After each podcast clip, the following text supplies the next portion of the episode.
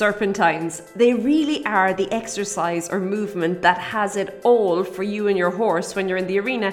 And yet, so many riders fail to make the most of using serpentines because, well, they're just missing out on a couple of basic principal elements. And that's what we're going to chat about today. Hi there, my name is Lorna Leeson. This is the Daily Strides podcast, the podcast for equestrians all over the world, helping you well, today get a little bit more strategic about using some just basic movements and basic principles in your riding so as you can really and truly move forward with the conversation between you and your horse, both in the arena and out of the arena. Every single week we take a different topic to do with horse riding and, well, we make it more, I don't know, accessible easy to use. We kind of take all the the fluffy, frilly complicated things out of it and just break it down into definite pieces that you can actually understand and that you can also take action on. You can go out with your horse, take action on it, and really and truly start moving forward in your riding. And of course, moving forward is always having better conversations. It all comes down to communication. That's what horse riding is. It's basically how well you and your horse are communicating to each other and yeah, we're all about just improving that overall communication. Now, if you are interested in really and truly pushing your writing forward, I'm going to advise you to go over to stridesforsuccess.com forward slash TS and you can pick up well, you can pick up, you can pop your name in, and I will send you a free five day mini course all about getting more clarity in your writing because, well, helping you just understand things a little bit better. Um, so you can do that over at stridesforsuccess.com forward slash TS.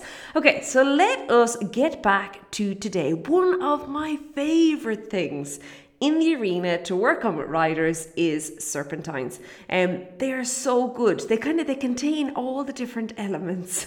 it's all in there, neatly packaged in one simple movement. Now, I say simple but simple and easy are two very different things. And this is where riders go wrong because what I see them doing is they start on the serpentine and they are flying around it.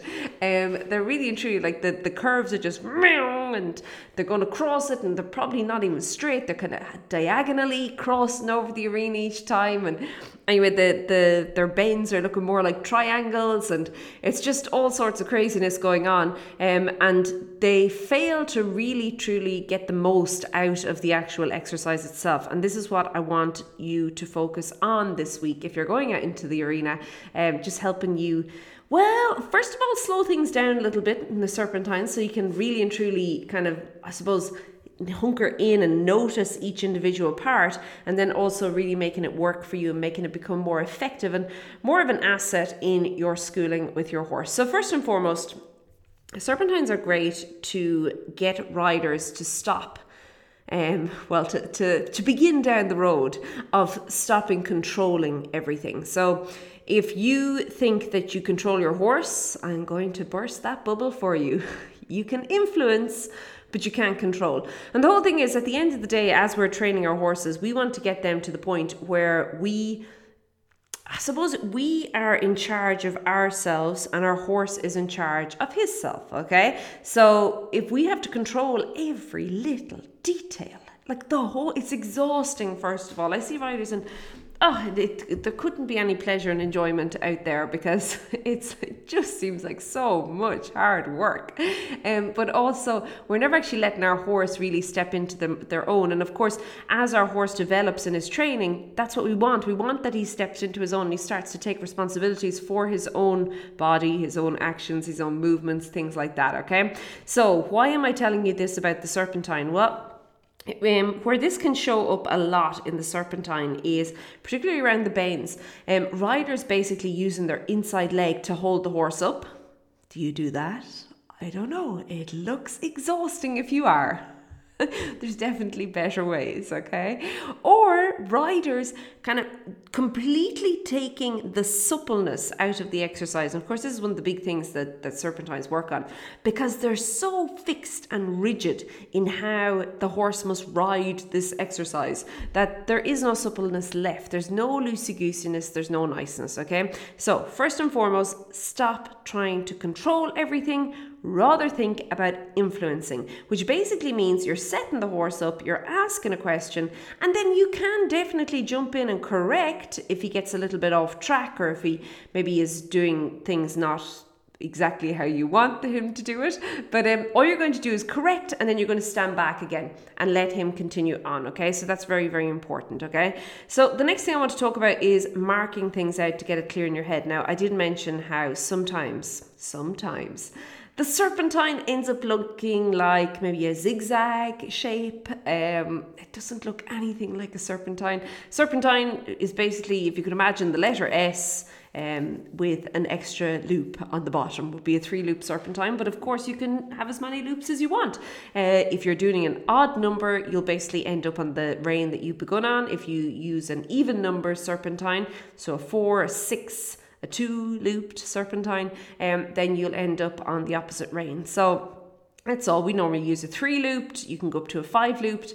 Um, so you can even do a seven looped if you want the more loops you add in, the more suppleness that your horse is going to have to have in order to really and truly keep the rhythm, keep the balance, keep the, the flow as he goes through the exercise. So initially, that's why a three looped is often nice. But I think the loops on your serpentine or the amount of loops will be dictated by where you're riding and the size of the riding space, okay? Um, and then from there, you can start to obviously your horse's training level, your training level, things like that will also decide it for you. But I often find that if you could mark it out first, okay, so you can use it doesn't have to be anything fancy. If you had a couple of cones, or you can even use like your jumper, your jersey. Um, you'll need a few of them though, but um, you could use poles, you could use uprights. Um, I prefer having things flat on the ground, not really things you have to go around, because I, I just find when there's things on the ground, you I don't know. I sometimes find when things are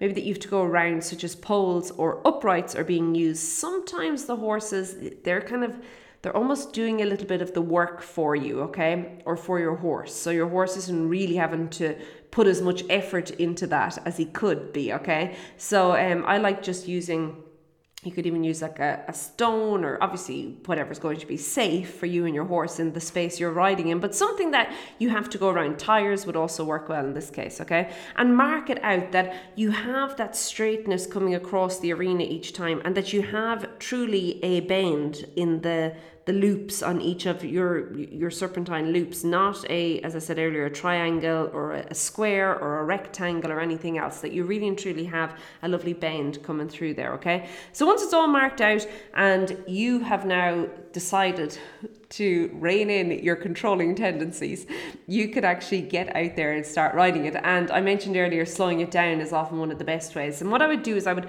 really and truly, as you're riding it, I would do so and walk initially, and I would notice every little movement. So if we think about transitions, people often think about transitions as being going up and down between gears. So going from walk to trot or trot to canter and you know moving just up and down. But you can also think of transition remember transition is a change. So you can also think of the transition between being straight and asking for the flexion okay? And what i'm going to suggest is that you get very very mindful about each transition and that you get very very mindful of what your horse is doing as you're riding it. So um, if you could imagine there was an eye in the sky, maybe like a drone or something, was above you and it was taking pictures or videos of you and your horse. What really you want is that your horse is basically mirroring or your horse is on track each time. So if you could imagine you drew out the actual serpentine, you drew it on the arena floor. Again, you're up in the sky, you're looking down, um, and you drew it out that your horse's particularly the back, but I say the back, I mean really the whole body, obviously from like tail to ears, okay, the whole way, um, is like a, a model, a mirror of the track underneath, okay, and that's what you want to start focusing on. And then that is the same between whether you're or not you're on the curved section of the serpentine or you're on the the straight section of the serpentine, okay? Now, I also want you then, so taking it back a step to what we said, that you're going to influence, not control. I want you, once you get very clear on what you want your horse to do, I want you to start thinking about the best way you can ask your horse to do that and how you can get out of his way and let him do it. Okay? So this means no leaning, no shoving, no bending or, or I don't know, people tend to get a little bit overly enthusiastic with their inside rein on the serpentine. No hauling out the inside rein. Um, no ca- lifting your horse or carrying your horse with your inside leg, holding him up basically with your inside leg. Um, all you're doing is really and truly facilitating that your horse can go through the serpentine. Now, what I also want you to notice here is, of course, how supple your horse is. Are you getting nice bend? Is it all working out? Is there maybe, is he finding it easier one side than the other? The bending and all that fun stuff. And then being able to really and truly put it all together and then start to work maybe in trot and working through it. And then you can add some of transitions between the gaits, maybe between walk and trot and things like that as well into your serpentine. Okay, I am going to leave it at that for today, all about serpentines. Um, they're they're so great, but you know, like everything, they have to be done right in order to have any sort of an impact. And I really believe that if you can take what we're talking about here today, kind of slow it down in your head and just really become very specific about how you're going to ride that serpentine and what you're looking for, what the end result is, and then from there start to actually get out there with your horse and do it. You are going to notice so many good things happening between you and your horse in the conversation. If you want to find out a little bit more about how, we, uh, well, I suppose a couple of the principles we mentioned in here suppleness, straightness, relaxation, rhythm, all those fun things, you can pop over, as I said, to that free mini course that I've created for you and I will send it to you if you just give me the email address that I must send it to. Um, so you can do that over at stridesforsuccess.com forward slash TS. Okay, have a great week. Keep well, and I'll chat to you soon. Be good. Bye.